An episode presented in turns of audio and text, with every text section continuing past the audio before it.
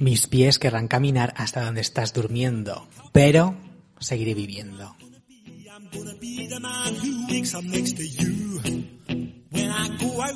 Buenas tardes en este primaveral día de invierno, dulces y bellos oyentes. Estamos a viernes, son las 6 y 21 de la tarde y toca darse una vuelta por este programa, a la vuelta de la esquina, donde hallarás, para empezar, entretenimiento, curiosidades, cultura, cine, manga, temas de conversación, de todo un poco, ¿verdad, Gelu? Por supuesto, tendremos muchas novedades como cada semana. Nuestro técnico de sonido que nos da voz con su mesa de mezclas, nos pone música en las secciones y hace que nuestras voces lleguen a vuestros oídos. Además de traernos sus secciones habituales de cine, cultura japonesa y manga. Danos una pista de lo que vas a contarnos. Pues a ver, en Anitakume hablaré ahora sí eh, de la película de la semana pasada que hablé de El amor está en el agua y bueno, pues en Cineta, en, en Cinetakume iba a decir, en Cinemaníacos, pues eh, tenemos una comedia y creo que también una película de suspense que se estrenan esta semana. Además ha sido el Japan Weekend, ¿has estado investigando por allí? Pues sí, estuve en la Japan Weekend el sábado de la semana pasada y la verdad es que estuvo bastante interesante. Había, había bastantes, bueno, había bastantes puestos y alguna que otra actividad. Bueno, luego en Anitakume nos cuentas más. Hoy no está nuestra diva Maru Bonilla y lo vais a notar porque es una parte fundamental del programa. La verdad, hay que decirla, pero entre Gelu y yo nos vamos a apañar para que os merezca la pena escucharnos.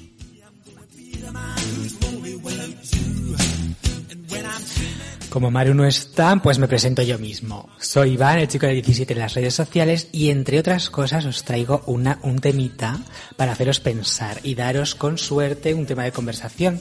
Hoy el temita va sobre los PAS, las personas altamente sensibles. Vamos a conocer un poco de qué trata ese rasgo de la personalidad. Os aseguro que conocéis a personas así. Madre mía, yo, yo no sé si conozco personas así, ¿eh? Que sí. Bueno, bueno.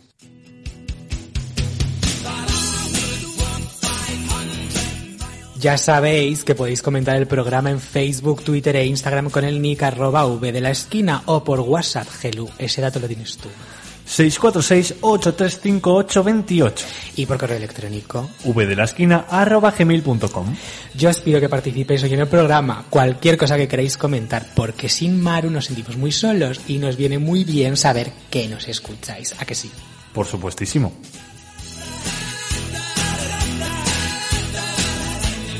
Si nos escuchas en directo, lo estás haciendo en la web de lhmagazine.com o en la aplicación de 6 a 8 de la tarde. Pero también puedes escucharnos en cualquier momento, incluso programas del pasado en Spotify, Google Podcast, Apple Music e iVoox.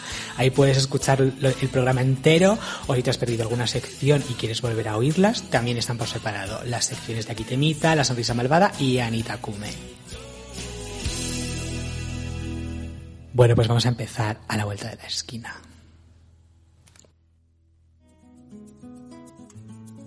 No le des el aire que respiras, los colores de la vida te recuerdan que este cuento no termina. Y a la vuelta de la esquina, los colores se te olvidan. A la vuelta de la esquina, Todos los viernes De 6 a 8 de la tarde un programa lleno de cultura. y curiosidades. Os esperamos.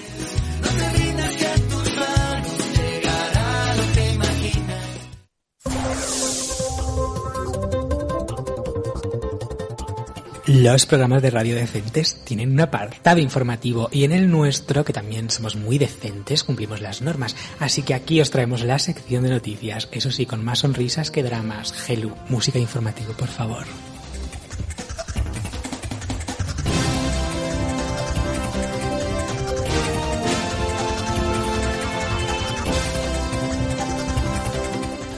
Una mujer se disfraza de jirafa por no encontrar una mascarilla contra el coronavirus.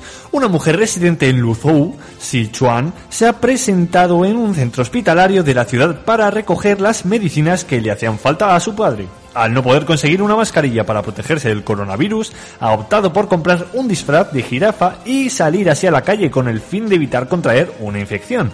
En Twitter se ha hecho viral el vídeo de la mujer disfrazada, cuya actitud refleja la realidad de China, donde hay escasez de mascarillas con las que proveer a la población. Esa mujer viene del zoo. Eso es como un zoo. Entonces, ¿cómo sabe que es una señora y no es una jirafa real? Pues porque tiene un plasticurri de estos que se le ve la cara. De todas maneras, me parece muy buena idea. Porque a mí las mascarillas me parecen como una cosa ahí que te pones que es casi estética. Porque luego las- la piel, ¿qué? Los ojos, todo. A ver, si te quieres poner una, una mascarilla, te vas a ir a- al tema este que, que comentamos también, la croqueta virus, También. y ya está. Y por lo menos así tienes ahí un algo gastronómico. Ya, pero mira, yo visualizo los disfraces estos hinchables en los que estás hiper aislado del exterior y me parece muy buena idea. Da igual que sea una jirafa, es muy protectora. Y además te digo una cosa, en el Renacimiento, cuando la peste y todo eso, los médicos también se disfrazaban de animales. Llevaban máscaras de pájaro. Bueno, bueno, bueno, eso ya, ¿Qué va a ser lo siguiente? ¿Disfrazarse también del dinosaurio este hinchable que hay también como el de la jirafa? Esa señora es muy lista, es lo único que digo.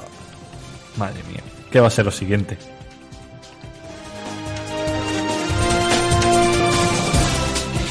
Un bar de Gloucestershire en Inglaterra pone tiendas de campaña, sacos de dormir y desayunas, desayunos gratis a quien no pueda conducir por ir más borracho o borracha que Kate Moss en un aeropuerto.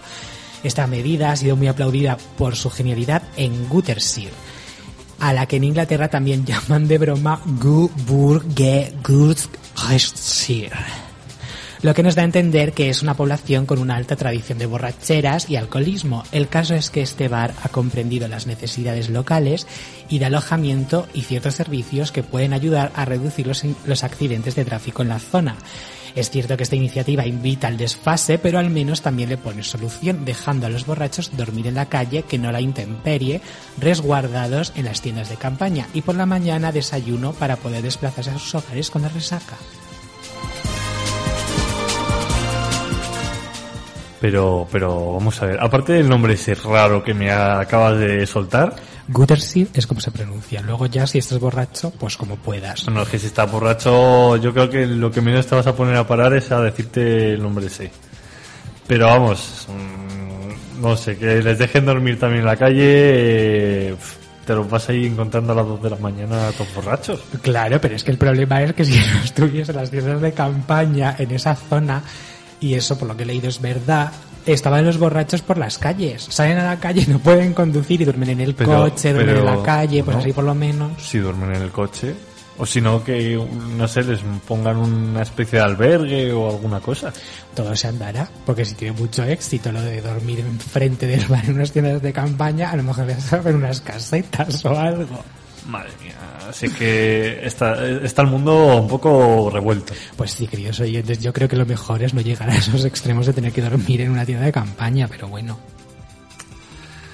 Si vais a dormir, iros a vuestra casa o al coche. Sí, pero si bebes, no conduzcas. Eso, eso sobre todo, eso hay que dejarlo claro. Tienda de campaña.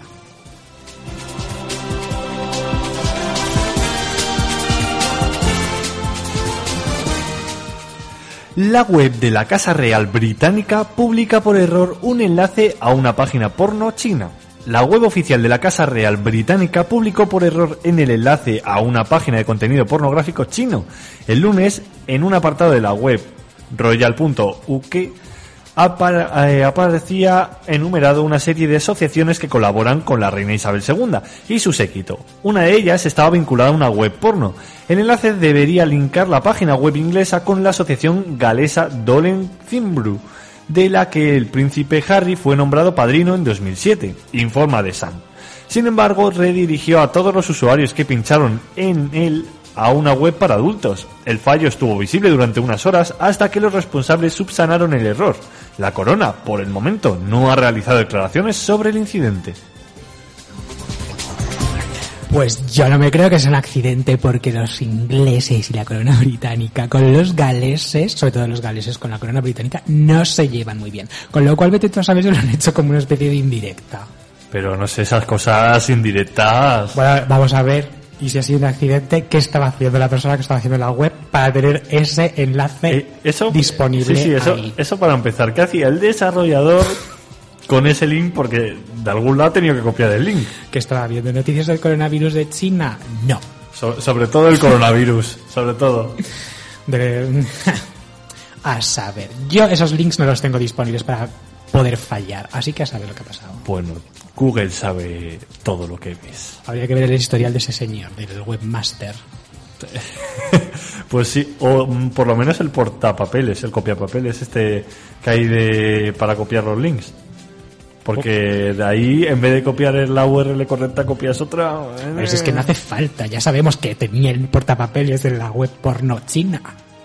Por la que la, la había copiado y pegado ahí. Si es que tienes que tener, si estás trabajando, esas pues, cosas no. Esas no, cosas Las no. manos al teclado. o al ratón. O a lo que quiera que tengas para trabajar. Bueno, sí, pero al, al ratón. Pero vamos, al ratón estaba el señor. Otra cosa es lo que hizo por internet. Ay, Las Dios co- mío. esas cosas en el navegador de incógnito. En el del trabajo, ¿no? Un poco de, de, de, por favor, trabajo. No mezclar.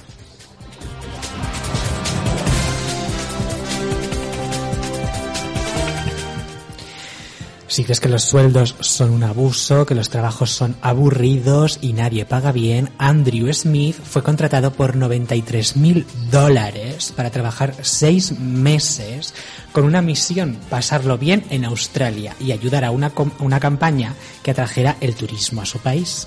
En esa dura jornada laboral tenía que encontrar playas paradisíacas, actividades aventureras, probar los mejores restaurantes, pasarlo bien en fiestas con la gente guapa del lugar. Me pregunto si es un trabajo duro. Por 93 mil dólares en seis meses me gustaría intentarlo. ¿Le renovarán el contrato a Andrew Smith? Pues yo no sé si se lo renovarán, pero desde luego prefiero que busquen a otra persona, ¿eh? Yo... Claro, no sé. en España deberían haber más iniciativas de estas.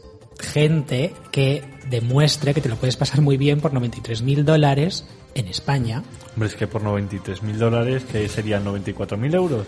Yo No por es- 94 mil euros, ¿cuánto al mes? No, no, o sea, no, 93 mil euros por seis meses de trabajo. Supongo que le pagarán también las actividades aparte, digo yo. No sé, pero por 96 mil euros en seis meses, eh, cualquier cosa. Vamos a ver. Claro, yo es que si, si es necesario pasárselo bien. Y si es pasárselo mal, pues también. Pues también sé que por ese dinero, en seis meses luego le dices a la persona, anda ya, hombre, anda ya. Claro, son estos seis meses, pues nada. Pero mejor pasarlo bien, oye, si tienes que encima Sí, sí. ir a playas y pasarlo bien, Si es que además, además que son seis meses, seis meses no es nada. luego igual acabas fatal con tanta fiesta, pero bueno, luego te recuperas con los 93 Claro, claro, o sea, la, la resaca también se pasa. ¿Y el dinero que luego se te va a agenciar en un futuro? Vamos, eso no te lo paga nadie. Bueno, sí, el señor. Todos los años un trabajo de estos nos vendría muy bien. Para el verano, aunque sean tres meses, que nos paguen la mitad. Hombre, te llega, te llega uno de estos al año y te ha cubierto el año entero. Yo trabajo por la mitad, la mitad de tiempo y ya está. Y dejo a otro los otros tres meses. Me, me parece Que haya para todos trabajo. Exacto, exacto.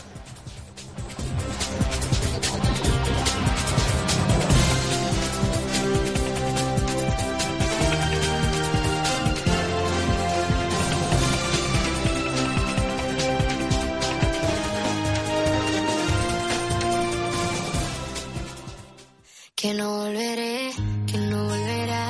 que después de un sol no te veré más. Dime que es mentira, que me lo soñé, que tú ya no te vas. Que a partir de hoy todo es recordar, no te olvidaré, no me olvidarás. Dime que no es cierto y que este amor tan grande no se acabará. Hoy no me voy a dormir para que el reloj no le pasen las horas. Sonrisas por fuera aunque por dentro lloras. Yo voy a quedarme y tú te vas a ir. ¿Qué más te puedo decir? Si el primer amor durara para siempre, sobrarán recuerdos, faltará tenerte. Dejas una historia en mí por escribir. Si yo te quiero, te quiero y te quiero. Y por tu culpa febrero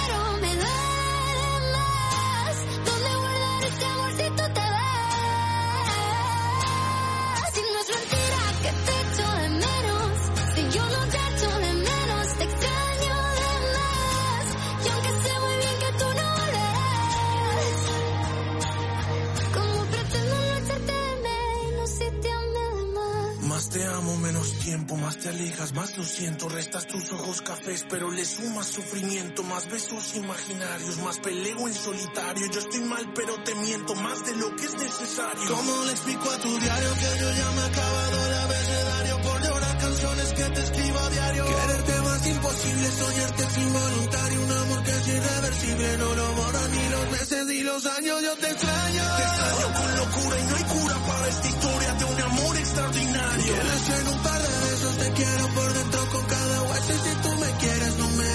lo contrario. Pero que más duele es llegar segundo si te vi primero. Entregarlo todo y quedarme con cero. Por sumarle aniversarios a un amor que siempre será pasajero.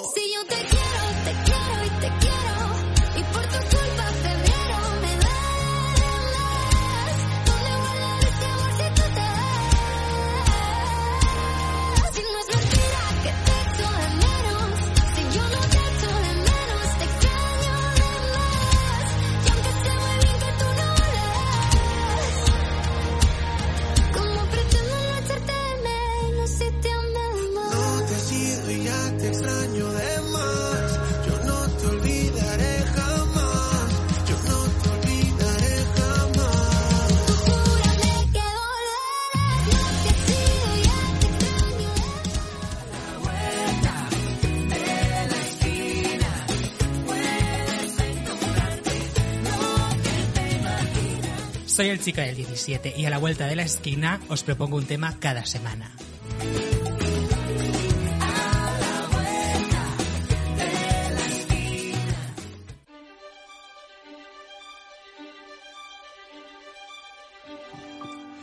Pues después de escuchar estas noticias tan alocadas, eh, Iván nos va a proponer un temita que yo desde luego no me he quedado con el nombre, pero yo sé, o por lo menos creo, que yo no conozco a nadie como él me ha descrito.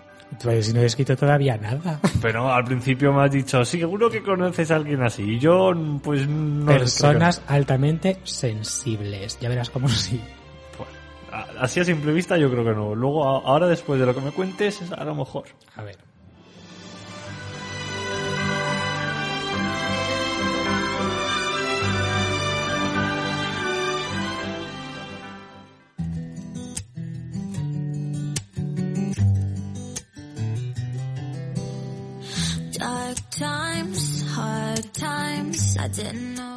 Con toda la sensibilidad del mundo, hoy en Aquí Temita hablamos de PAS, las siglas que definen personas altamente sensibles.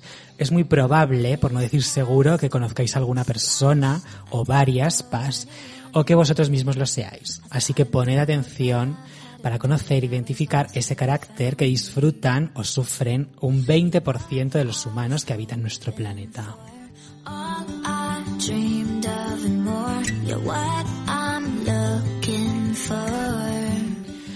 Con la cualidad de personas altamente sensible se nace. A los pocos meses de vida se empieza a percibir las primeras pistas de alta sensibilidad. Los bebés muy sensibles necesitan, como todos, pero especialmente ellos, el amor, la compañía y la atención. Cuando se dice que un bebé es bueno, normalmente nos referimos a los bebés que solo comen y duermen. Pero los bebés altamente sensibles lloran en cuanto se les deja solos, se retuercen incómodos al contacto de algunos tejidos, son sensibles a la temperatura, la luz, el ruido. Notarían un guisante bajo 20 colchones. La alta sensibilidad no se cura, ni se, pueden ni se puede extinguir. Los padres deben ser muy conscientes de este rasgo de la personalidad de su bebé para que no desarrolle trastornos, porque la de la sensibilidad y la delicadeza hay un paso muy pequeño a la fragilidad y de ahí otro muy pequeño a los trastornos, sobre todo en la infancia. Pruebas médicas demuestran que el cerebro de un bebé querido, amado y feliz es pura actividad. Las áreas de la creatividad brillan en todo su esplendor. En- es un cerebro despierto y creativo, abierto a un mundo encantador. Sin embargo, en la infancia de los PAS andan en una peligrosa cuerda floja si no reciben amor ni estímulos positivos de protección y cariño, la actividad cerebral se limita a un bajísimo porcentaje, dejando las áreas creativas y otras muchas como un agujero negro. Hay que tener mucho cuidado.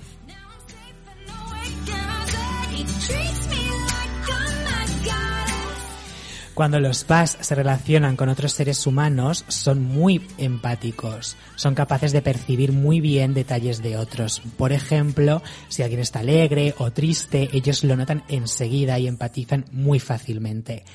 Eso es genial porque son seres que se preocupan por otros y eso es muy guay. Pero como decía antes, esa virtud sin control les puede dejar agotados, sin energía. Por eso muchas veces se confunde la sensibilidad con la timidez, porque muchas veces tienden a aislarse. De hecho, si no lo hacen de vez en cuando, entran en una especie de resaca emocional. Por eso les viene muy bien aprender a retirarse y meditar para poder llevar bien las relaciones sociales.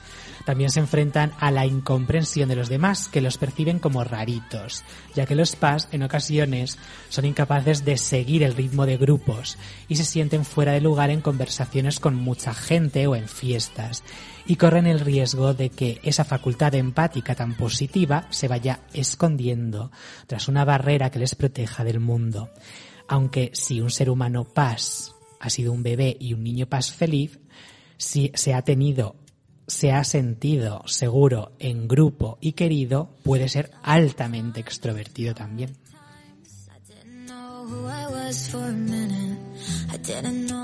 Pero es muy habitual que los PAS sean personas a las que les cueste relacionarse. Es culpa de la cultura en la que vivimos. Han notado que sus virtudes se consideran defectos en muchos campos de la vida. Por ejemplo, son malos negociadores, les cuesta mucho enfrentarse a la burocracia o tratar con personas para solucionar problemas, mucho más si eso requiere un enfrentamiento.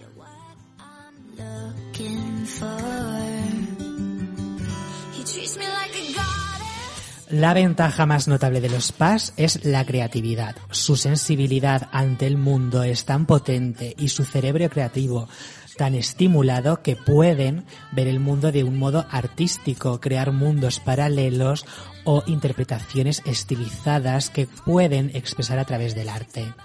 De hecho, las personas altamente sensibles sufren cuando con trabajos mecánicos y racionales. Para poder trabajar siendo un paz sin caer en una depresión, hay que elegir algo creativo. No solo me refiero al arte, como escritores, diseñadores, músicos o cosas así. Pueden ser locutores de radio, por ejemplo, que es muy guay. Pueden ser profesores, algo con resultados emocionales que puedan nutrir el mundo interior de un paz algo en lo que poner el corazón. De hecho, un paz feliz necesita que toda su vida se centre en su sensibilidad, tanto su trabajo, su pareja, su mundo entero, porque si no, el trastorno está a la vuelta de la esquina. La pasión en el trabajo es vital para ellos.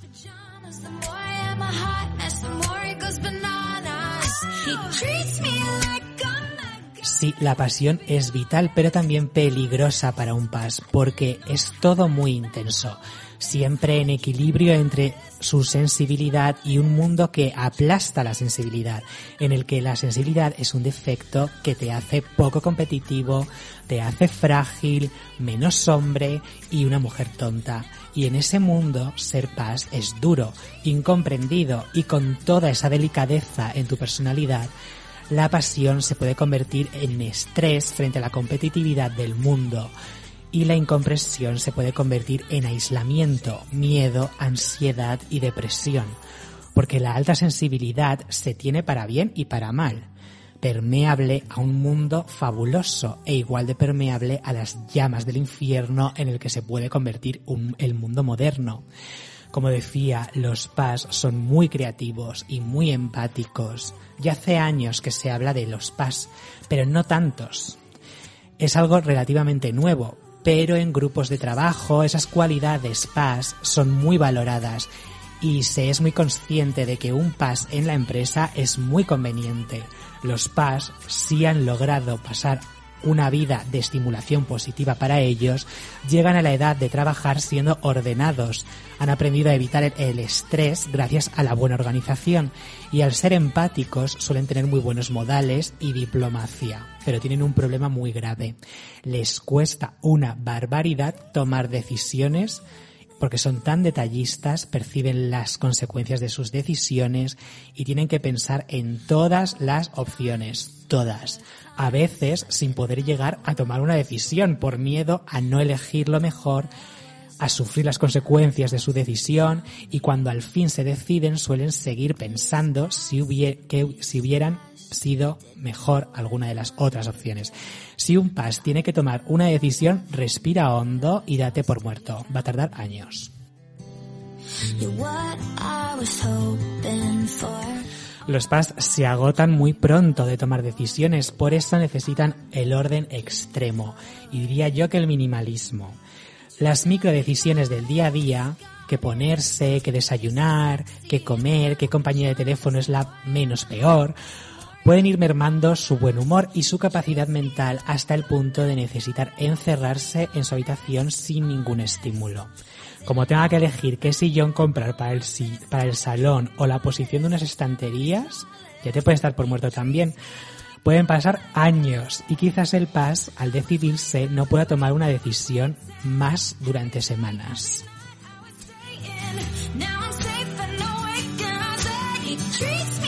Os diré algo más que obvio, pero los altamente sensibles viven las emociones de una forma especialmente profunda.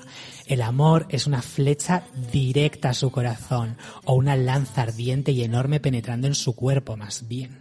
La alegría es un frenesí, la tristeza es el fin del mundo, la decepción es la peor traición y la atención la sienten como adoración pero tan intensos son los sentimientos que una vez más se ven en esa cuerda floja con su sensibilidad, viven tan intensamente que lo bueno es genial y lo malo la destrucción misma de su alma.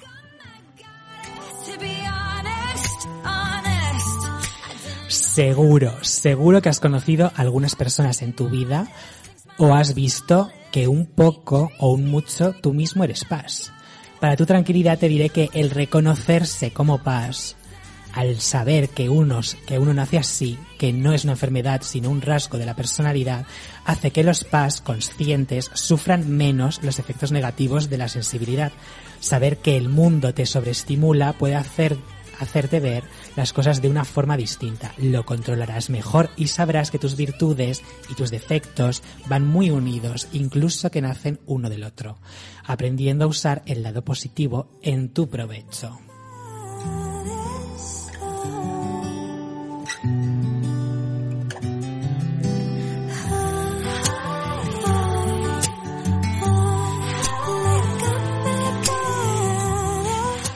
He reflexionado mucho esta semana si yo seré un paso o no.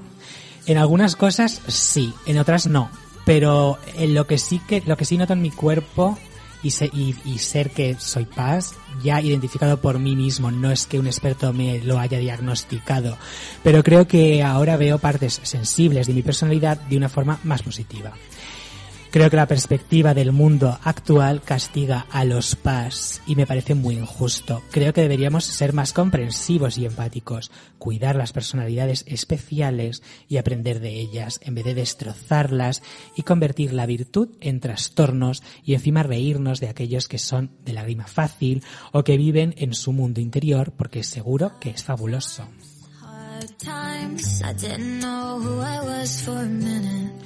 Hay que ser sensible, permitirse ser delicado. Y sé que no es bueno ser frágil y que te dañe cualquier chorrada, pero tampoco es bueno ser una piedra fría y displicente. Vamos, digo yo.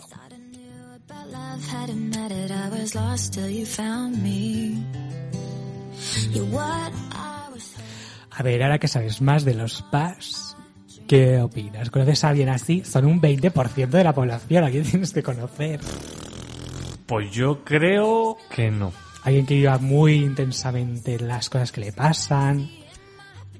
No, tal vez hay, a lo mejor, yo que sé, alguna persona que conozca, pues que, yo que sé, le pasa algo que, bueno, relativamente a lo mejor puede ser malo en ese día y ya para todo el día está mal. Pues a lo mejor es una persona altamente sensible. Yo no sé, a ver, habrá personas altamente sensibles que cumplan con todos los requisitos y habrá otras personas. Yo, por ejemplo, considero que tengo algunas partes en las que soy muy sensible, pero no coincido con todo lo que significa ser altamente sensible.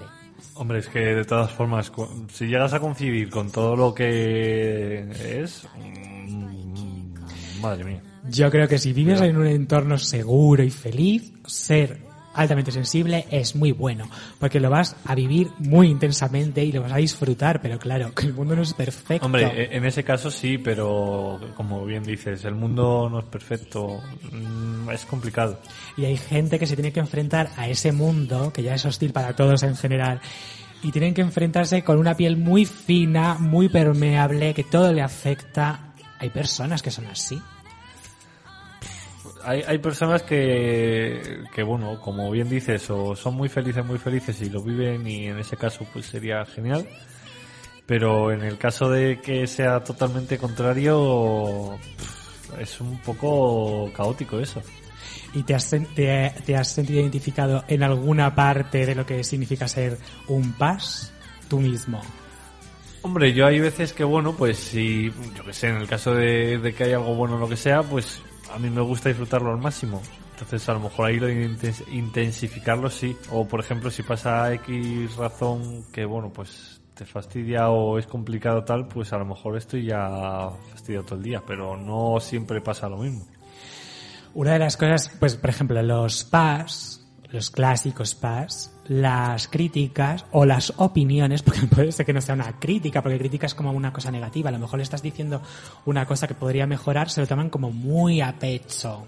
Sí, que, que aunque sea una crítica constructiva, se les desmorona el mundo. Claro, o sea, los puedes, des- los puedes destruir ya todo, todo el proyecto. A lo mejor te dicen, ah, voy a escribir un libro, voy a tratar de esto. Y a lo mejor le das un consejo y ellos ya se lo toman como, "Ah, no es una idea buena. Y como les cuesta tanto decidirse, pues ya a lo mejor ni lo escriben. Sí, que eso, eso también me ha resultado gra- gracioso porque dices, no eran, la gente que es gallega no dicen también que es muy de ese estilo, de que, llega. Si no sé si eran los gallegos o, o quienes que les cuesta mucho decidirse para todo. O sea, te dan muchas vueltas y no se decide nunca. Uy, pues yo, no sé, yo soy del, del cliché de los gallegos, no lo conozco. No, no sé si eran ellos o son otros, pero hay unos que, que se dice que, que es que da igual que, o no sé si eran preguntas. Bueno, pero hay, hay alguien que, que eso, que... Sí, yo creo que los gallegos, yo creo que es como que, como que se van por las ramas para no responderte, ¿no? Ese es el cliché que O sea, yo algo, conozco. algo así, sí, algo así. Y luego lo otro que me comentabas de, de los bebés que, que- que parecen radares. Sí, radares, porque dices, un bebé que detecta dónde está el guisante, la Ah, no sí. sé qué. Es una un exageración. radar. Ya, ya, ya, pero que que dicen, madre mía, pero esto qué es. Pero sí, sí, o sea, eh, hay bebés que, por ejemplo, las etiquetas de la ropa no la pueden ni soportar y luego a lo mejor tiene un hermano, ese mismo bebé, que no le pasaba nada, disfrutaba de la vida, comía, dormía, comía, dormía, recibía cariño, se quedaba solo y no le pasaba nada. Pero llega el hermano altamente sensible y no puede soportar ni un segundo estar solo, ni la lana sintética, mía, no eso- soporta nada. Eso ya es como una especie de TOC, ¿no? Que estás ahí, tienes que estar ahí. Las personas altamente sensibles que no tengan cuidado con su sensibilidad pueden desarrollar trastornos obsesivo-compulsivos. Está todo relacionado. Es, sí, es que es, que es lo, más normal en este mundo es que lo des- desarrollen. Pues es, es curioso, es curioso. Pero ya te digo que son el 20% de la población. O sea, conoces a alguien, no me digas. Tú eres una persona creativa, por ejemplo. Creativo así. Pero. Los- hombre, los pas son muy creativos. No, no es que tengas que ser creativo, eh, pas para ser creativo, pero a lo mejor tienes algo de paz. Algo. Pues no sé, reflexionaré sobre ello y ya te, ya te comentaré. Yo tengo de paz, por ejemplo, soy creativo, pero también tengo una cosa que sí que sí que interfiere en mi vida y es lo de las decisiones. Cuando lo leí dije, será yo un pas porque me cuesta mucho decidirme y lo del sillón del salón y las estanterías es un caso personal verdadero. Hombre, yo lo de, lo de que me No cuesta. pongo un sillón porque no sé qué sillón poner. Yo lo de que me cuesta decidir, la verdad es que sí. Eso es algo que, que no lo puedo evitar. Hay veces que me cuesta decidir muchas cosas, pero no sé. Lo de sí yo no mí, yo creo que me da. No sé, ahí. Pero sí que para decidirse es un poco complicado. Porque, ¿y si eliges mal? Claro, pues eso le pasa a los padres que se ponen a pensar, ¿y si elijo mal? ¿Y si elijo esto? ¿Y si elijo lo otro? ¿Y si elijo aquello? Y entonces se ponen a pensar en el futuro, en todas sus opciones. Y tienen que, examinarse viviendo todas las opciones. Y cuando ya se han decidido, que ponen el sillón, digamos, un sillón concreto, luego dicen, ¿y si hubiese sido el otro? ¿Y si hubiese sido el- aquel? Y sufren para tomar decisiones. normal, normal. Por eso son muy buenos para trabajar en equipo, porque son muy empáticos y muy organizados, pero luego, como tengan que tomar decisiones, ahí ya se da el proyecto por perdido. No lo van a poder llevar a cabo. Tiene que haber alguien allí que ponga autoridad y que decida. Madre mía, hasta tal extremo ya... No sé yo. De todas maneras, no sé, a ver si alguien nos escribe y nos dice si se ha reconocido como PAS o algunas cosas de los PAS o, o vive con un PAS, que vivir con un PAS debe ser complicado Pues a ver qué porque nos tiene dicen. muchas manías. A ver qué nos van diciendo. A ver, pero decidnos algo, por favor.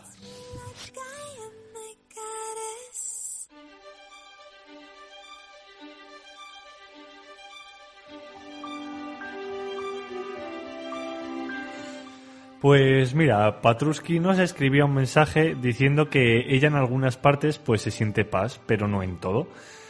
Cree que la edad te hace madurar en este sentido y te haces menos sensible o más duros. Ella es muy sensible a los ruidos, a la luz, al tacto, sensible a las críticas y a las injusticias, a la violencia. Patruski es, a ver, yo no soy psicólogo, pero desde aquí yo creo que con todo lo que ha dicho, yo creo que sí que es PAS, porque los PAS son muy sensibles física y emocionalmente.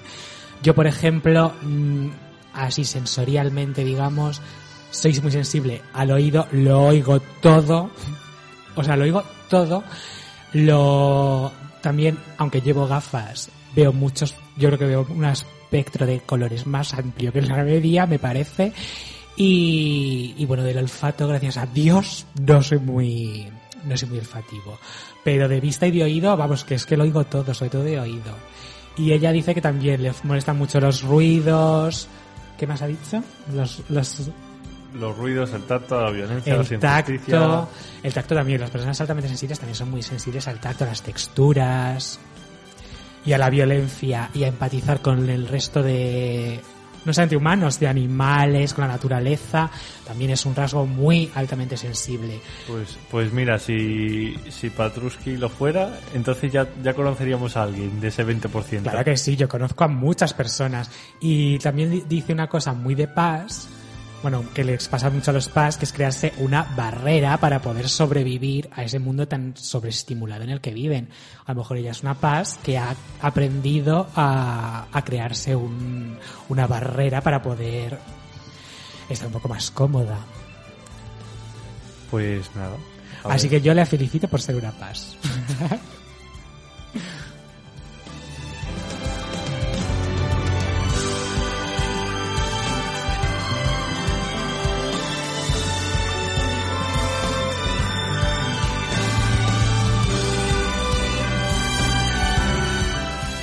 Ahora toca conocer la cartelera de cine y conocer curiosidades cinéfilas. Vamos a ver qué opciones tenemos este fin de semana.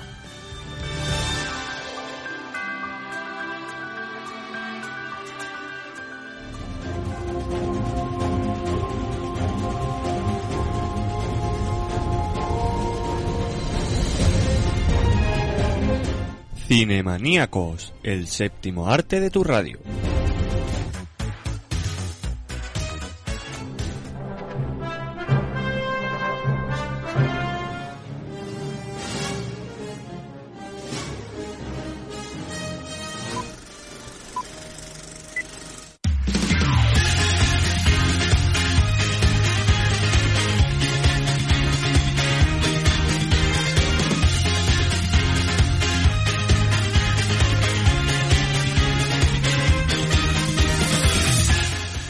Estamos con todos vosotros de nuevo en la sección del séptimo arte para daros a conocer todos los estrenos y curiosidades del mundillo del cine.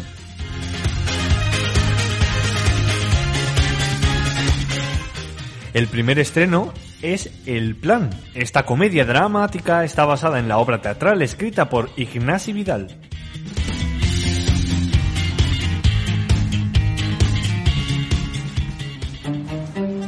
preguntado alguna vez por qué estamos en paro? ¿Tú qué crees? Todos los días me lo pregunto.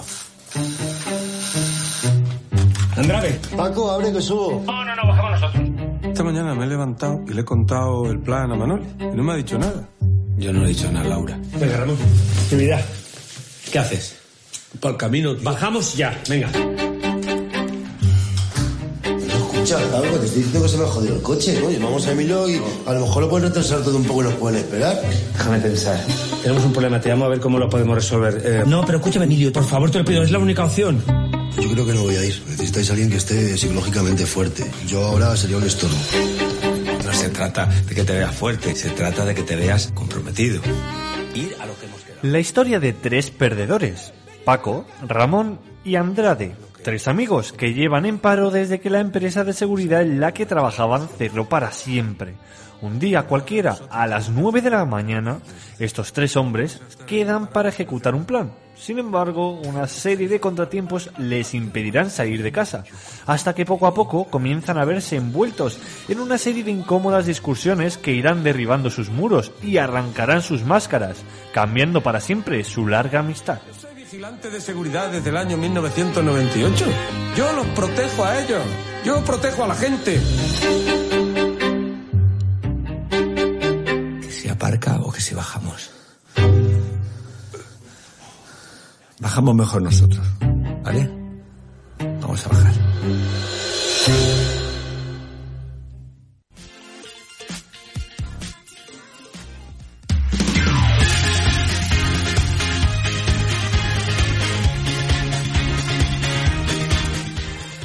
Y el segundo estreno es Manhattan sin salida. Este drama de acción lo producen los hermanos Anthony y Joey Russo, responsables de Vengadores Endgame y Vengadores Infinity Wars.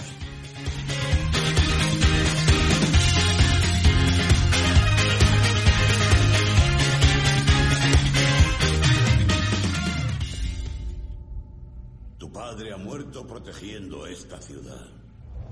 ¡Presenten armas!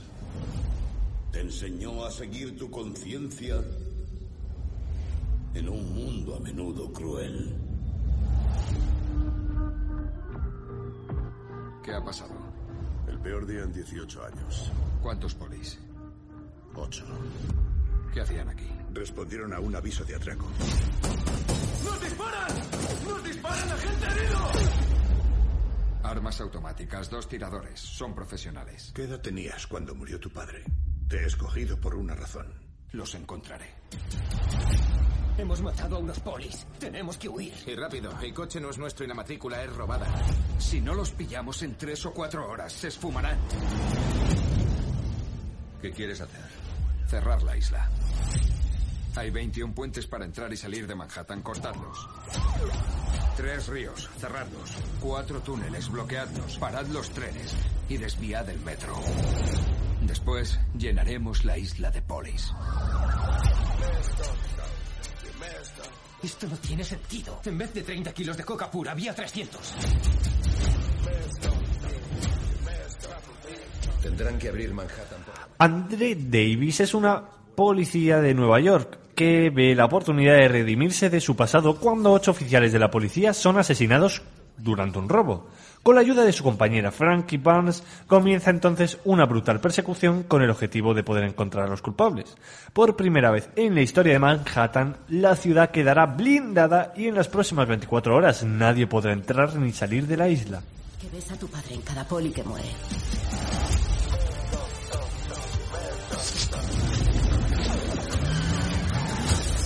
¡Que nadie se le acerque! ¡Es mío!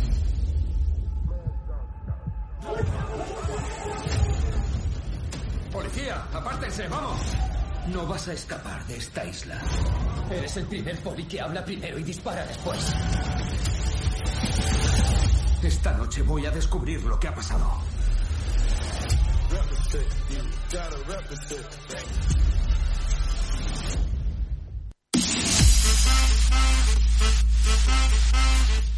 Como bien sabemos, queréis adentraros más en las curiosidades del séptimo arte. Es por eso que a continuación os contaremos algunas de las más interesantes.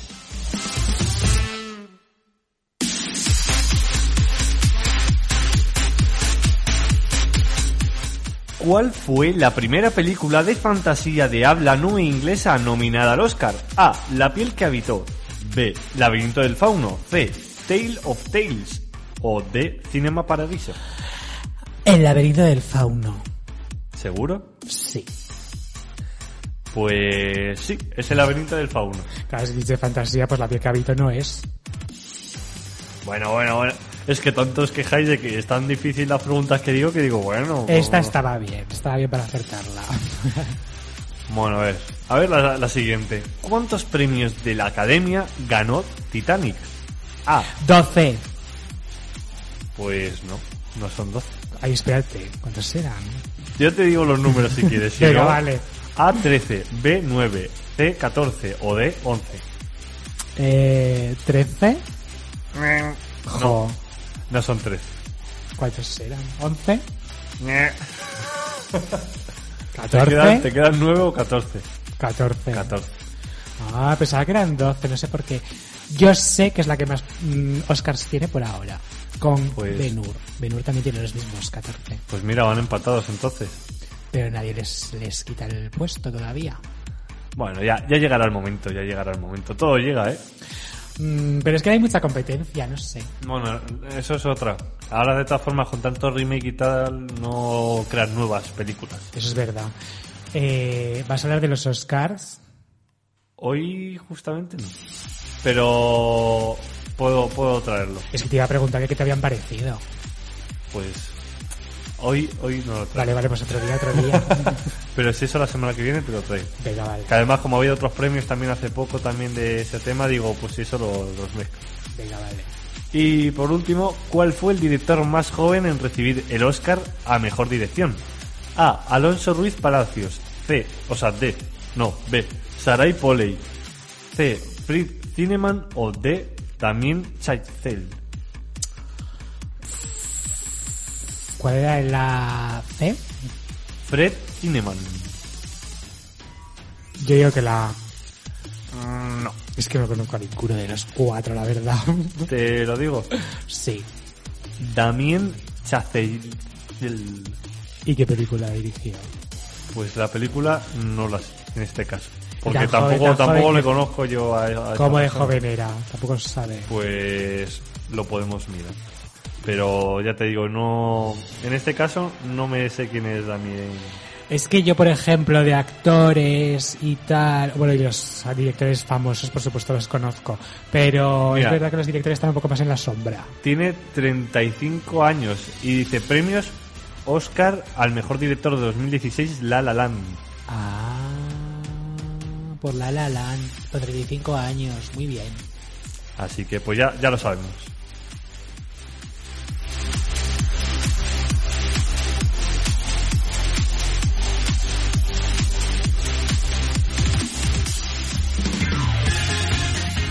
Y para finalizar esta semana en el mundillo del cine, os traemos algunas de las noticias más destacables del séptimo arte que de seguro os sorprenderán.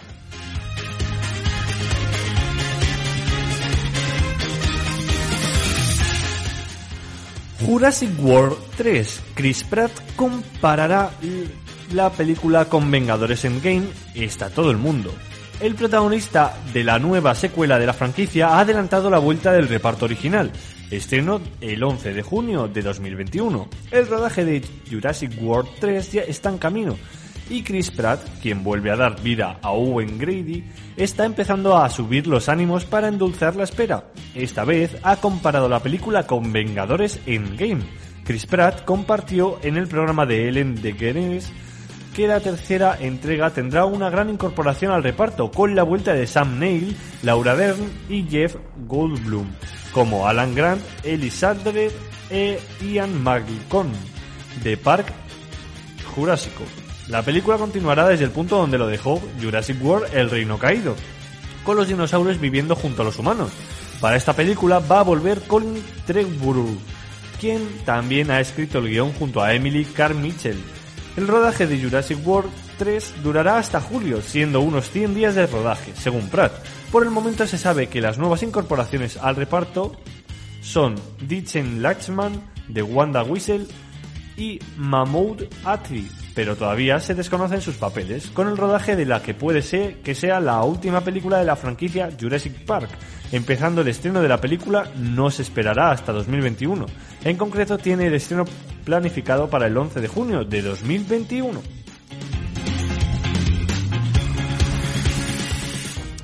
Por favor, yo no sabía esto, me encanta Parque Jurásico, creo que es mi película preferida.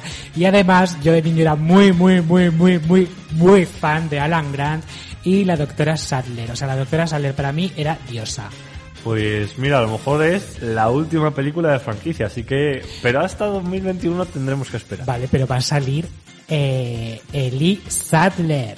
Sí, sí, sí, en principio vuelve. Que eso es muy guay. Que vuelva ella. Pues ya te digo. Laura Dern. Después de todos los nombres que he dicho, Que además Laura Dern ha ganado un Oscar este año. pues mira, con más caché tendrá la película. Claro. Ahora que la comparen con Vengadores, hay que tener ahí... Yo soy más de, de Parque Jurásico que de Vengadores, pero bueno. Oh, pero hay, hay muchos fans de Vengadores y no sé, tan, tan bien estará Jurassic Park 3. Jurassic World.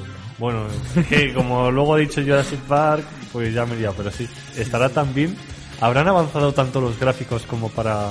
A mí me va a gustar más. Y además, tú fíjate que, la- que la película de Jurassic Park me parece que es del 93 o 94, no me acuerdo bien. es- es de hace unos cuantos Pero es del años. 93 o por ahí, o 94. Y los gráficos Están estaban muy logrados para la época. Mm. Así que no sé, ¿con qué nos sorprenderán? Hay que esperar casi un año. Jolín. Bueno, pues espera, ya está.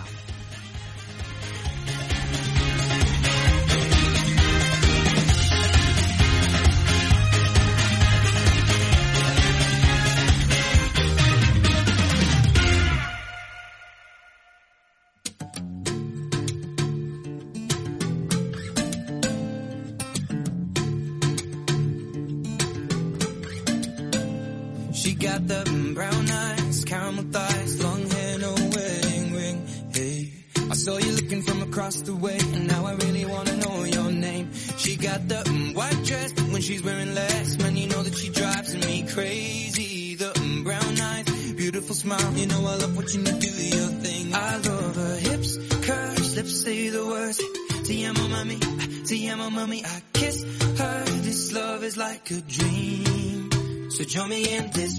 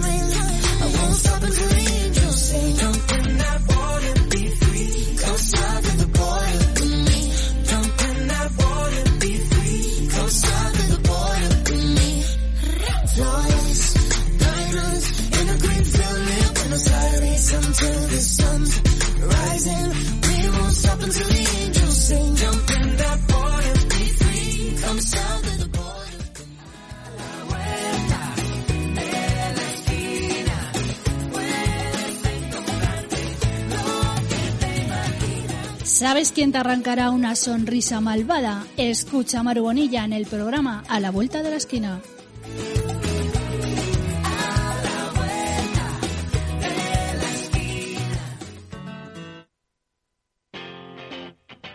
Bueno, hoy nos saltamos la sonrisa malvada porque Maru Bonilla no está. Así que vamos a, daros la agenda cultural porque en Madrid hay muchas cosas que hacer. Además, este fin de semana, concretamente, más todavía.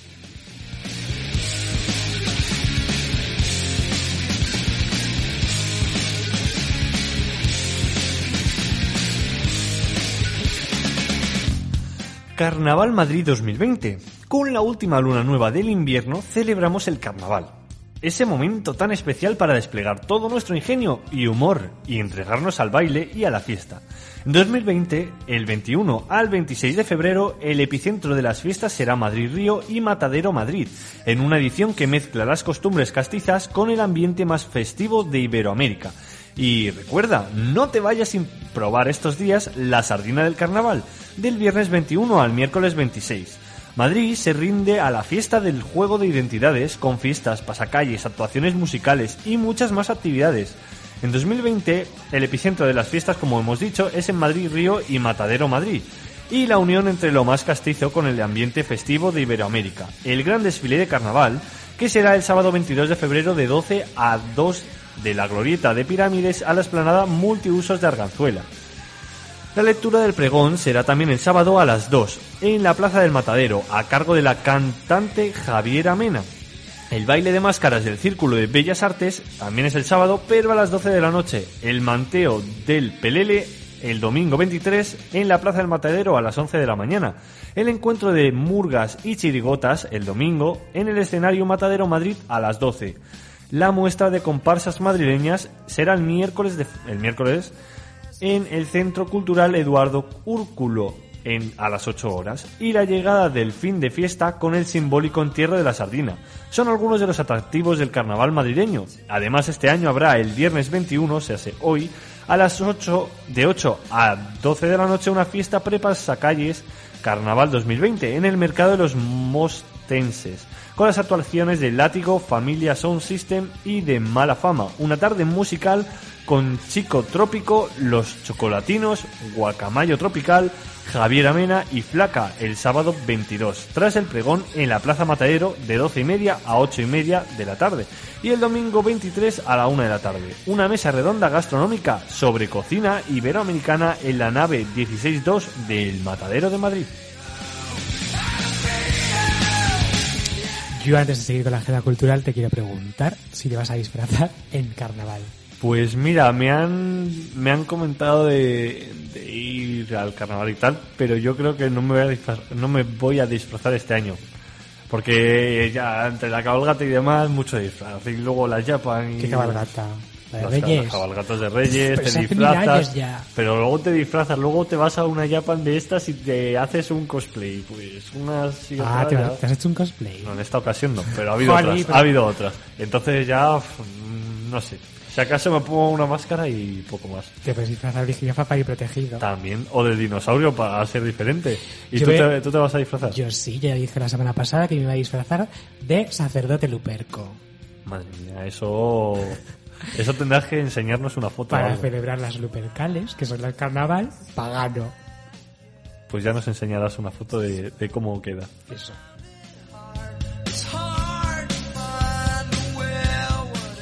La sala canal de Isabel II de la Comunidad de Madrid presenta David Delfín, una visión global de la trayectoria de este creador, en la que se analizan sus claves a la hora de diseñar y plasmar sus ideas en las prendas, a través de sus influencias, su inconfundible estilo, su gama cromática y su cuidado patronaje.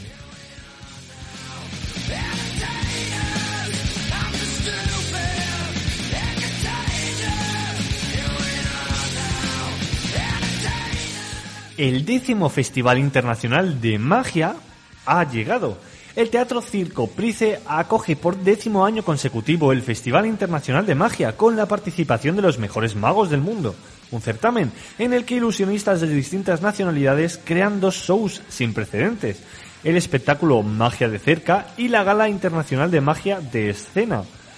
El evento principal, la Gala Internacional de Magia de Escena, reunirá en escena a ilusionistas de diferentes nacionalidades y disciplinas, dando lugar a un show espectacular. Por su parte, la Sala Paris acogerá el espectáculo Magia de cerca, otro estilo de magia donde se permite a un público compuesto por 100 personas, por función, disfrutar a corta distancia de 90 minutos de cartomagia y micromagia a cargo de maestros internacionales del ilusionismo. Este festival estará disponible hasta el 8 de marzo.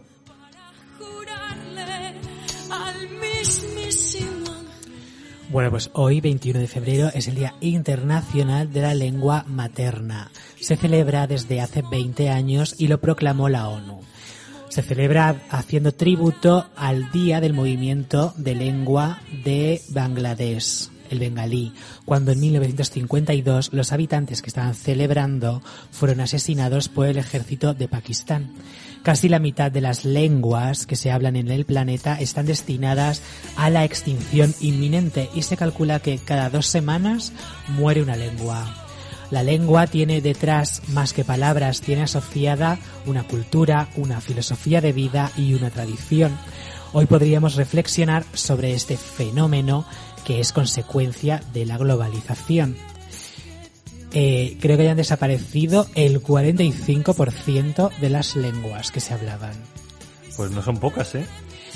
Así que nada, pues reflexionemos, porque la verdad es que es, eh, es cierto que la globalización tiene cosas buenas, pero también acabamos todos siendo lo mismo y la misma cultura. Perdimos la, la individualidad. Aquí ya seremos menos originales, hablará siempre una lengua y se acabó. Claro, se hablará inglés y ya. Pues sí. Y luego ya supongo que lo demás serán como segundas lenguas. Si es que ya hablamos mucho inglés, ¿tú no hablas ya casi medio, medio spanglish? Un poco. Yo en mi trabajo se usa bastante el inglés. Pero vamos, que últimamente está viniendo lo- el chino también hay bastante. O sea que- Claro, el chino también, pero el chino es más complicado, yo no me atrevo. Bueno, es que es complicado. Ya, solo tenéis que ver el japonés. Ya, madre mía, pero es verdad, el chino hay que, hablar, hay que hablarlo porque es el futuro. Eh, pues hoy podíamos, hoy y mañana, porque ya hoy es tarde, pero podíamos hacer un ejercicio a ver si podemos hablar puramente castellano. Es a ver si podemos, ¿eh? a ver si podemos evitar las palabras inglesas. Pues mira, habría, habría que probar un día. Vamos a intentarlo.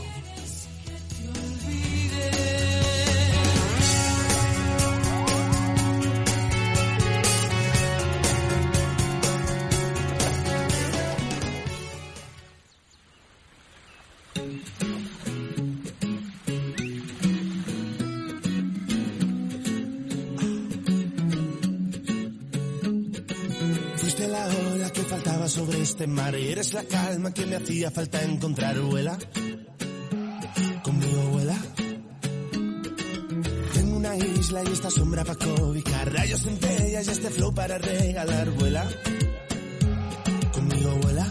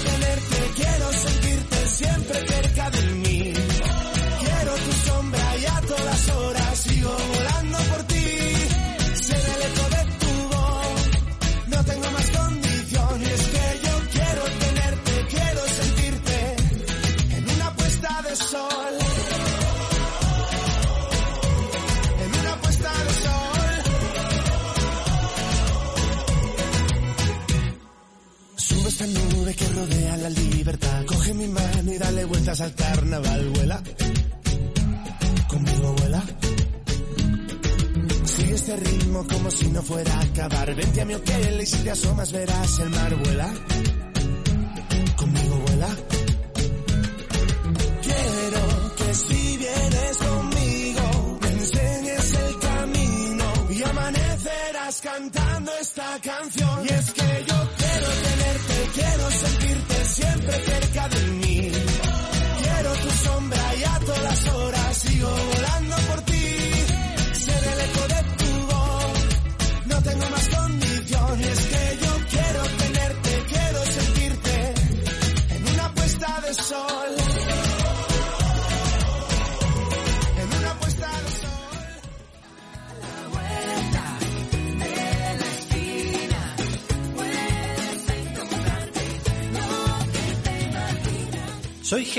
Encanta el cine, el anime y me encantas tú.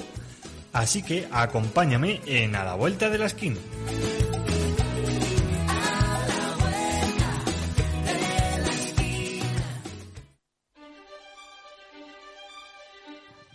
Ahora toca Anitakume, la sección de manga y cultura japonesa que más concentración requiere para no perderse con los nombres y las palabras japonesas que Helu se atreve a decir. Ya será menos.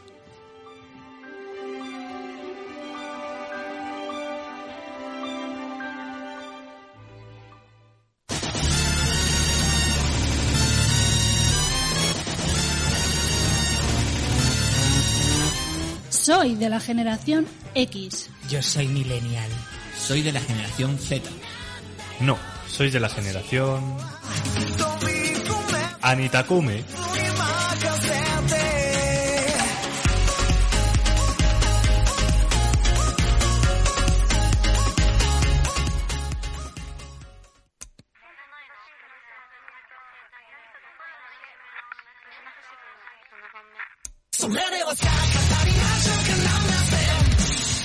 ¿Eres un amante de la cultura japonesa? ¿Quieres introducirte en ella? Pues recuerda bien esta sección ya que conseguirás estar al tanto de las últimas novedades.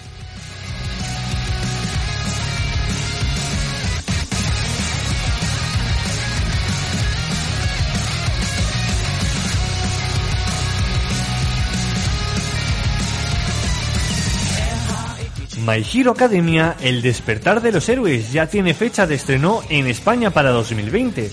La franquicia se ha expandido a múltiples niveles en variedad de formas, manga original en activo con 25 volúmenes publicados, diversas series spin-off como My Hero Academia y Legals, series de animación de cuatro temporadas, película, videojuegos y multitud de merchandising. Una maquinaria perfectamente engrasada donde el funcionamiento de sus engranajes al unísono hace que parezca fácil lo de ganar dinero en cantidades ingentes. Se trata de aprovechar el momento, de estar en la cresta de la ola mediática y perdurar ahí, inalterable ante el paso del tiempo. My Hero Academia asaltaba el año pasado la taquilla nipona con su primera producción cinematográfica, My Hero Academia Two Heroes. Pero en esta ocasión, la cresta cosechada por My Hero Academia no solo se quedará en territorio nipón, sino que gracias al esfuerzo de Selecta Visión, también podremos disfrutar de esta segunda película en nuestros cines, tal y como confirmaron en el pasado 25 Manga Barcelona. Un estreno que se producirá el próximo 17 de abril de 2020 y que abrirá la temporada primaveral por todo lo alto.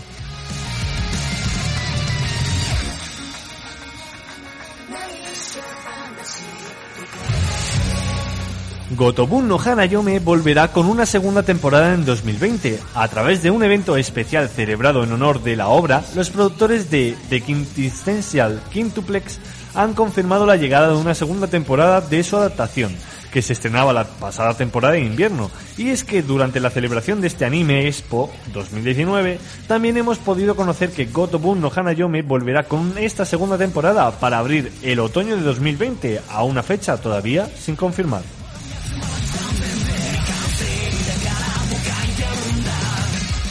El anime A3 se reanudará en abril. La cuenta oficial de Twitter para el anime A3 Season Spring and Summer, el primer arco de la adaptación al anime del juego para smartphones de Liver Entertainment A3, confirmó que la emisión se reiniciará el próximo 6 de abril con el primer episodio. Lo anterior significa que el episodio 4, que fue el episodio originalmente retrasado, será emitido hasta el próximo 27 de abril, si no hay retrasos. El retraso fue originalmente realizado sin causa anunciada y posteriormente se reveló que el brote de coronavirus en Japón había agraviado la situación inicial. El anime se estrenó el pasado 13 de enero y contará con dos arcos, siendo el primero Season Spring and Summer y el segundo Season Autumn and Winter. Este segundo arco estaba originalmente programado para ser emitido entre julio y septiembre de este año, pero por ahora está pospuesto de forma indefinida.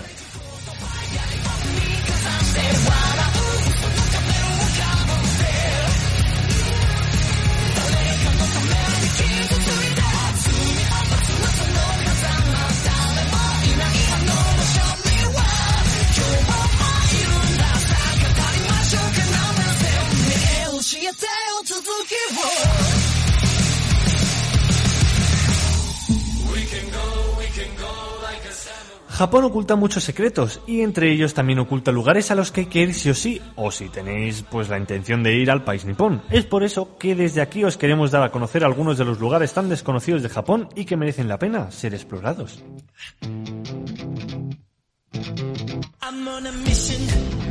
No concebimos un viaje a Japón sin disfrutar de su rica gastronomía. Nos da igual que sea comida popular, alta gastronomía tradicional o restaurantes con estrella Michelin. El caso es que la gastronomía es también una forma de viajar y una forma de conocer las tradiciones locales, los productos de la tierra, estacionales, etc.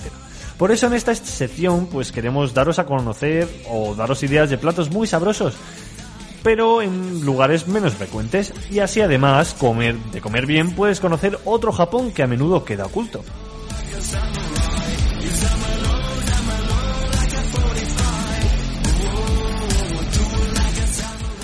El salmón en Murakami. El salmón es el rey de Murakami. Se vende en muchas tiendas y lo verás colgado secándose en toda la ciudad. En los restaurantes se prepara de muchas formas. Luego por otra parte está el atún en Kikatsura. Kikatsura es un centro de operaciones perfecto para hacer la ruta de peregrinación Kumano Kodo y tiene atún de gran calidad que se prepara de muchas maneras en varios restaurantes del pueblo.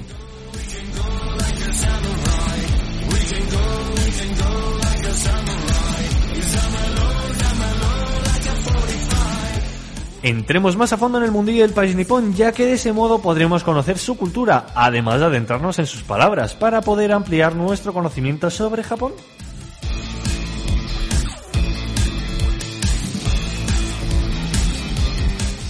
¿Estás preparado para la expresión frase de hoy? Venga, dale. Vale. Pues la primera es cocainado aro asuga arimasen. Cocainado. Cocainado aro atsuga arimasen. Eso significa algo de cocaína. Cocainado, alguien que se ha tomado cocaína y entonces está ahí bailando a tope que no sabe ni lo que dice, dice cocaínomado. Este. Pues mira, ahora que dices eso, hoy estaba en el trabajo y de esto de que... no- Había cocaína- No, cocainado. No, no. Pero ha salido un anuncio de un manga y el manga se llamaba Den- Dentina 21 o algo así y era de un tío que era ca- cacogado cago o algo así. Cacogado Sin- cago. Sintado, sin- sintado cago creo o algo así. Sintado cago. Y, y era como ¿sentado cagas? Es que Bueno, no pues me es una acuerdo, persona muy normal.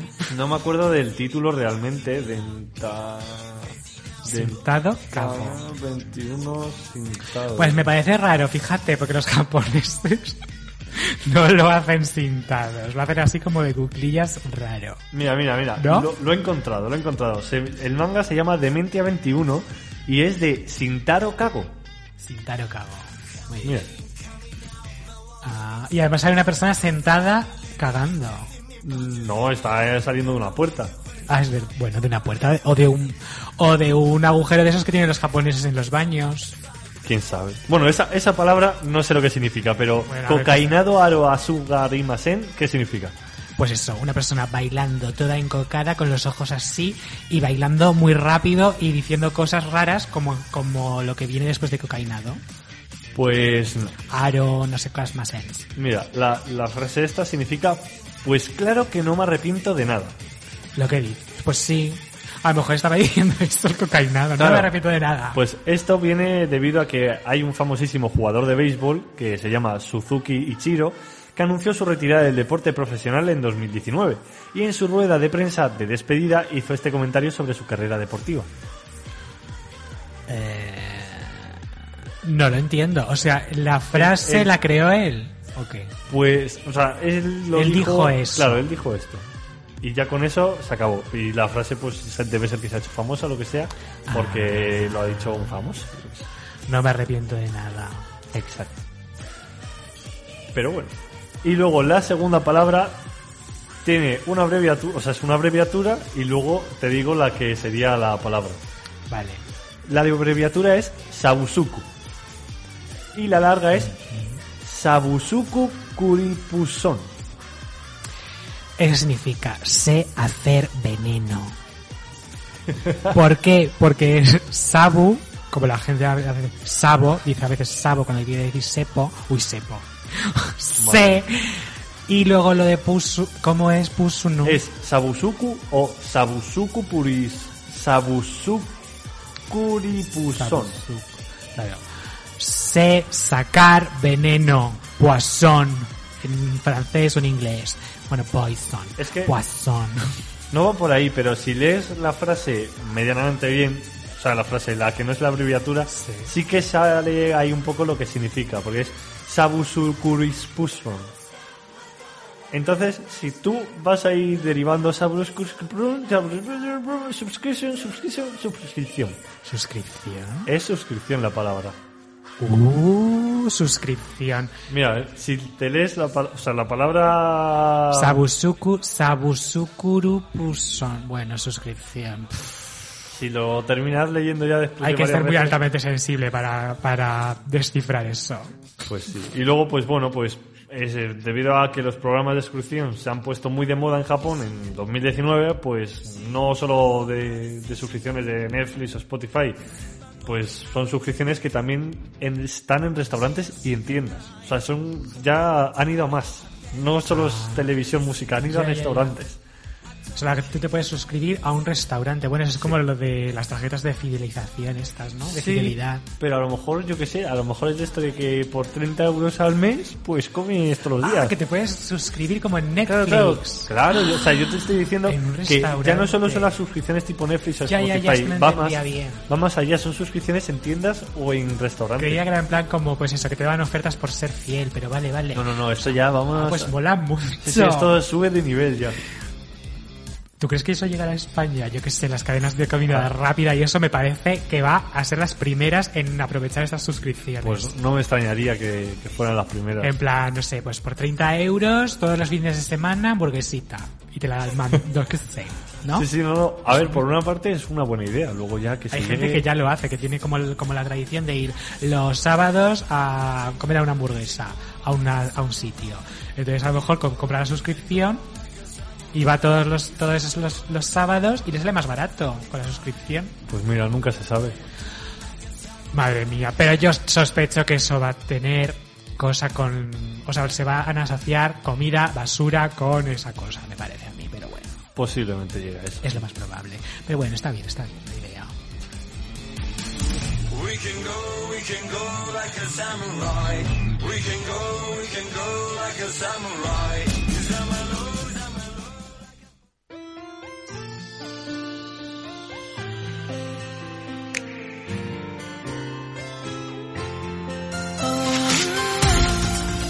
Hablemos de Kimito Nami Ninoretada.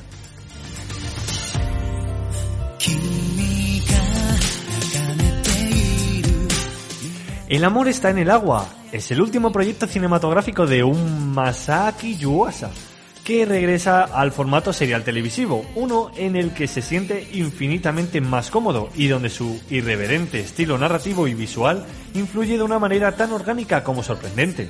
Del mismo modo que Yuasa cierra temporalmente su periplo como cineasta, Selecta Visión hace lo propio con su particular ciclo de largometrajes en los que el agua, como recurso fantástico, copa parte del protagonismo. Mientras la lluvia de El tiempo es contigo y el océano de los niños del mar servían para tejer un relato con implicaciones a mayor escala, el oleaje del mar de El amor está en el agua apunta hacia la calidez de una historia mucho más cercana, íntima, con una carga sentimental y un mensaje que, pese a no reinventar nada, permea con increíble eficacia.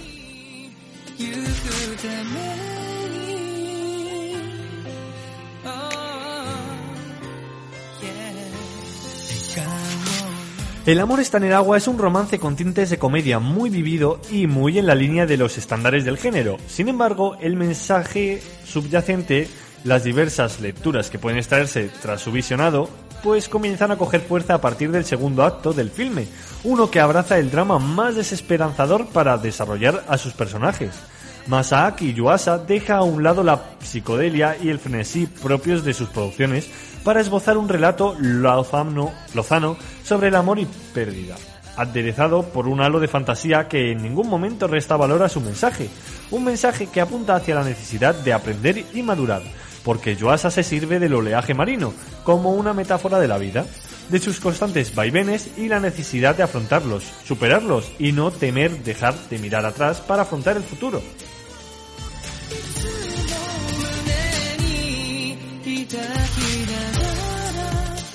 Hinako es una joven estudiante cuya relación con el mar siempre ha sido especial. Desde pequeña siempre ha sentido una febril pasión por cabalgar su indómito oleaje, pues cuando lo hace no siente temor por nada, no piensa acerca de un futuro que es incierto. Por eso mismo, Hinako se traslada a una localidad costera para seguir en contacto con aquello que le aporta calma, sosiego, el majestuoso mar.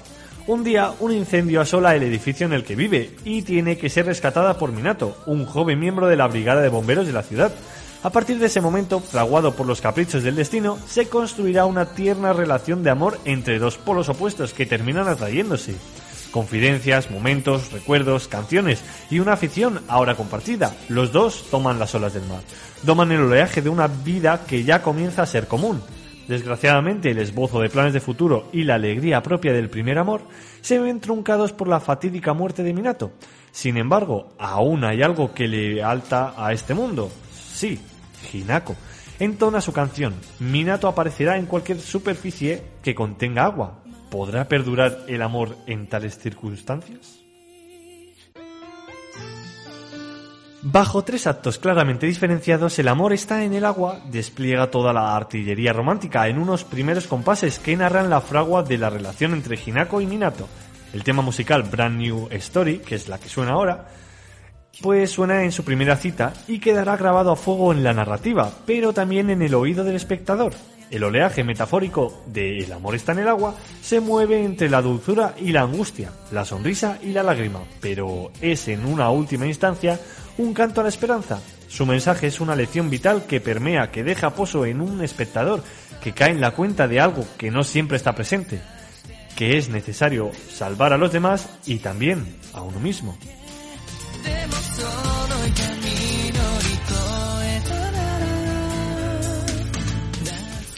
O sea que es un poco como una película para chicas, ¿no? Por lo que, por lo que he oído. Es un poco romance. Bueno, a ver, todas las películas de este estilo románticas que hacen de anime es un poco sigue ese estilo. Aunque he visto que la chica de la protagonista es muy sexy, ¿no? Hombre, algo, algo sí. Tiene un cuerpo como muy... Aquí, aquí supuestamente la chica esta pues se va, como he dicho, a vivir a, a vete a saber dónde, pero está Aymar y el otro chaval pues muere y la chica se pone a cantar la canción, no sé si es esta canción que suena, y pues eh, se le aparece el chico, en el- sí, pero siempre en el agua. Qué miedo. Se le aparece siempre en el agua, si no, no se le aparece. Y se pues, enamora. no, no, enamorada está de antes. O sea, Ah, muere ya, el chaval, pero ellos ya estaban enamorados. Jolín, qué triste todo. Así son las películas de anime. Bueno, cuéntanos qué hiciste en el Japan Weekend. Pues mira, yo fui a, a Japan Weekend el sábado. Perdón, y- fin de semana, Japón. Fin que esto hemos semana. dicho que hablábamos en, en español. Hoy. Pues estuve eh, unas cuantas de horas esperando para que me firmara la directora de animación de Boku no Hero Academia, My Hero Academia. Ajá. Así que esa fue la mayor parte del tiempo que estuve ahí esperando una fila. Bueno, por lo menos viste cos- cosas desde la Sí, sí, sí. fila. Vi también a los, a los dobladores del Team Rocket de Pokémon. Y bueno, hubo también algún concierto, estaban los youtubers Valverde y no sé, no me sale el nombre del otro, pero sé que estaba el Valverde y el otro que no me acuerdo el nombre. Hay algunos youtubers que han hecho mangas. Eh, sí, el Rubius creo que es uno de ellos que ha hecho hasta un anime, que bueno. Bueno, bueno, bueno, dejémoslo ahí. Bueno, bueno. Ahí está. Producto España. Producto España, sí, pero... mm, bueno, Es que es que es una mezcla de series que yo ya me he visto y realmente pues me duele ver Un eso. copia y pega, quizá. Sí, sí, bastante se nota, se nota. Luego es que eh, esta semana ha caído en mis manos un, un manga que era también de un youtuber que se llamaba Stick. No sé si lo conoces, ese manga. Pues...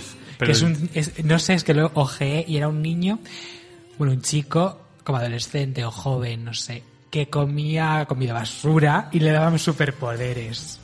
Madre mía, eso ya es por demás. En plan, si comía pizza tenía el poder de ser elástico, si comía hamburguesa era inmortal, cosas así. Bueno, bueno, ya, creo, creo, que creo que, o sea, no lo he visto, pero he visto ya una foto en. En una tienda que es un millón de calorías. Un millón de calorías, no, como cien mil calorías, pues... No aquí pone un millón de calorías, Pues millón de y- Y, calorías. sale una portada que parece la lluvia de albóndigas. Es que ese chico se dedica en YouTube a hacer retos de, de comer, pues eso, 10.000 calorías, 50.000 calorías, y se graba pues comiendo, en plan, 60 donuts, cosas de Ojo, estas. ojo que está más caro respecto a los precios normales de los mangas. ¿Ah, sí? Sí, sí, sí. Esto... Oye, un día podías hacer eh, una Nitakume a ver la recopilación de todos los mangas que hay de España. Por ahí Pues sí, este, el, mira, del, este- el del Rubius. el del- Sí, pero el Rubius no sé si es manga o es anime. O sea, anime ese cre- creo que sí que es 100% porque lo promocionaba una telefónica. O sea, anime Pero- es se- televisión, ¿no? Anime es cuando es animación y es en movimiento y es una serie normal y corriente, una serie. Y manga es cuando es un cómic. Exacto. Mm, pues cómics. Bueno, no Pues- sé, tú investiga a ver qué hay en España, porque por lo menos sabes que Stick ha hecho uno. Pues sí, mira, ya conocemos a dos. ¿Cuáles serán los siguientes? Seguro que hay otro youtuber. Pues seguramente que todos sean youtubers, pues son los que tienen ahí algo para Porque hacer. ahora mismo los youtubers están que vamos. No saben ni qué hacer. Se están metiendo ahí en el mundo otaku. Pues mientras dura. Mientras Sí, les no, dure no. El, el- el subidón, pues lo aprovechan. Eso está claro. Pero bueno. Monday oh.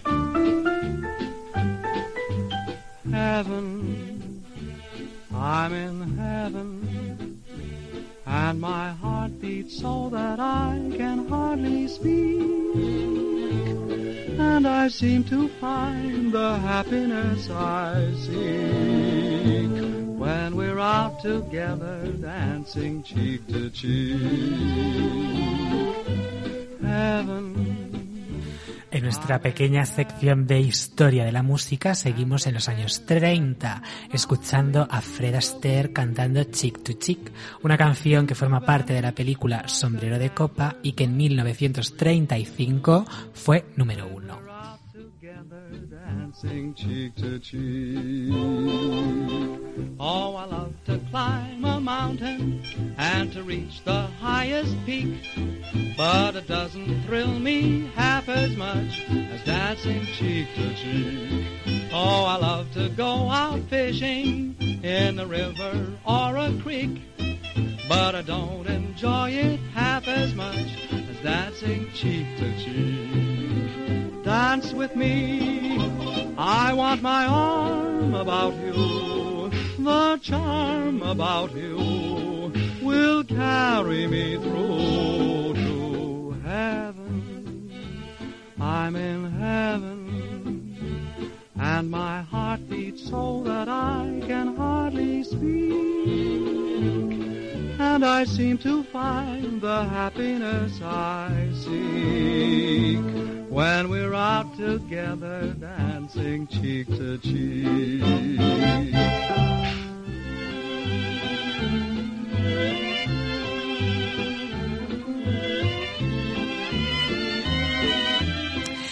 Todo llega a su fin tarde o temprano y es hora de apagar todo esto, los micros, la mesa de mezclas, el ordenador, las luces y demás, para poder seguir con nuestras vidas. Vosotros lo mismo. Pasad buen fin de semana.